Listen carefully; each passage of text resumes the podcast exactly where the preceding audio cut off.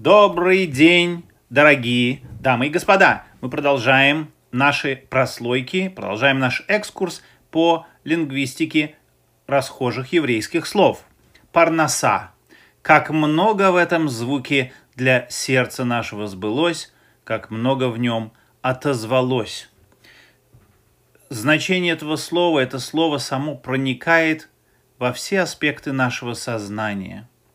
Сколько молитв, камей, сгулот, книг, лекций было опубликовано на эту тему.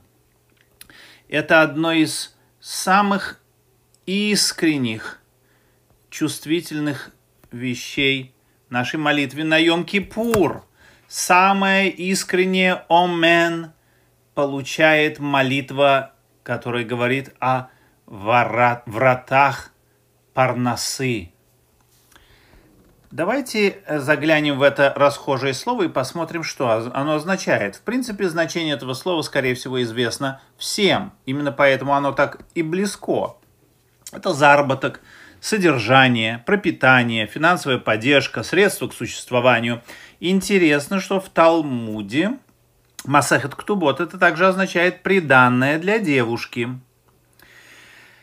Есть другое слово парнас, что в принципе, скорее всего, предшествует слову парнаса. И в книге оно не встречается в Танахе, но в переводе на арамейский язык книг пророков два раза встречается это слово. В книге Ишаягу оно означает заведующий хранилищами царского дворца, за складом такого своего рода царским – в книге Захария это означает лидеры Барнасия. Это те, которые должны были заботиться и поддерживать еврейский народ. Откуда же происходит это слово? Э, наверное, многие русскоязычные э, слушатели, зрители знают Парнас, путь к Парнасу, ступень к Парнасу и думают, что эти слова в действительности как-то связаны. Нет, дорогие друзья, греческая гора точнее цепь гор, расположенная где-то вот здесь.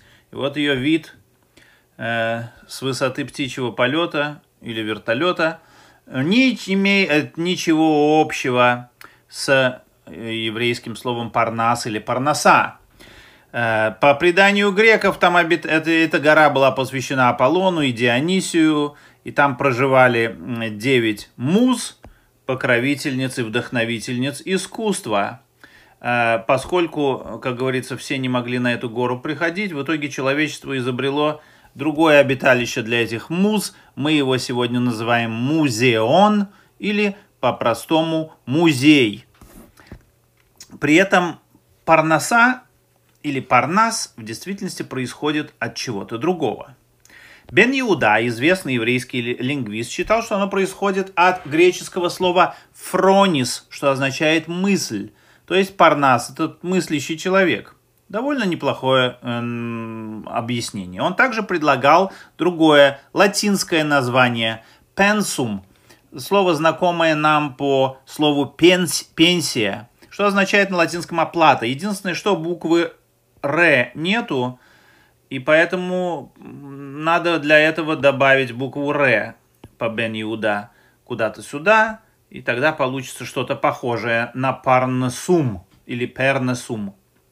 Ястров в своей книге пишет, что это приданное, приданное э, на иврите талмудическом паран, опять происходит от греческого френе, что означает то, что жена приносит в семью.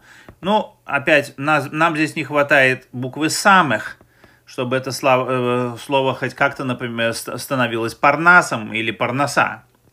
Клайн в, своей, в своем э, словаре иврита э, считает, что возможно, не уверен, откуда происходит это слово, говорит, что, возможно, оно происходит от слова «прас», что, в принципе, тоже греческое слово. На греческом «парс» – это то же самое, что на латинском и на английском «part», часть, дословно. Но опять, чтобы превратить ее э, в парнас, нужно вставить букву нун вот здесь, которой нет. То есть каждая из этих этимологий э, очень интересная, но в нем всегда отсутствует какая-то из букв. что делает эти этимологии не совсем удачными. Беньямин Мусафия, еврей из э, Гамбурга или Амстердама, скорее всего, извините, Амстердама, 17 века, Каут, лингвист из Германии, или Гугенхаймер, наш современник и мой дорогой любимый учитель блаженной памяти, считают, что это слово происходит от греческого слова «пронос», где «про» — это «перед», «вперед», а «нос» — это «разум», «мысль», «здравый смысл», «намерение» и «рассудительность». Получается тогда «парнас» — это тот, кто думает о будущем, мыслящий о завтрашнем дне. Интересно, что на латинском языке э, содержать кого-то или поддерживать финансово кого-то будет означать провидере, что дословно тоже означает смотреть вперед. Вперед имеется в виду в будущее. От этого слова происходит английское слово to provide. Опять те же составные части про вперед, виде смотреть, смотреть, обращать внимание на будущее, который на иврит переводится farnes или содержать. Вот такой вот интересный экскурс в этимологию нашего самого любимого слова. Мораль из этой прослойки – английское выражение tomorrow starts now. Завтра начинается сейчас. Think about tomorrow today. Задумайтесь о завтрашнем дне уже сегодня. Может быть, в добавлении к сгулот, камеям, молитвам – и очень искренним оменом, человеку также стоит э, периодически думать, заботиться и производить какие-то необходимые действия о своем завтрашнем дне, а также о завтрашнем дне всех людей, веренных ему. Может быть, тогда он по-настоящему будет парнас. И чтобы не получилось, как в анекдоте про того студента Ешивы, который очень хотел жениться, но не знал, как это сделать. И вместо того, чтобы ходить навстречу э, и на свидание с девушками, с девушкой, он э, проводил все время э, в Ешиве и изучал абсолютно всю литературу, которая говорила о важности своевременной женитьбы. Большое вам спасибо и всего наилучшего. С вами был Барух Юабов.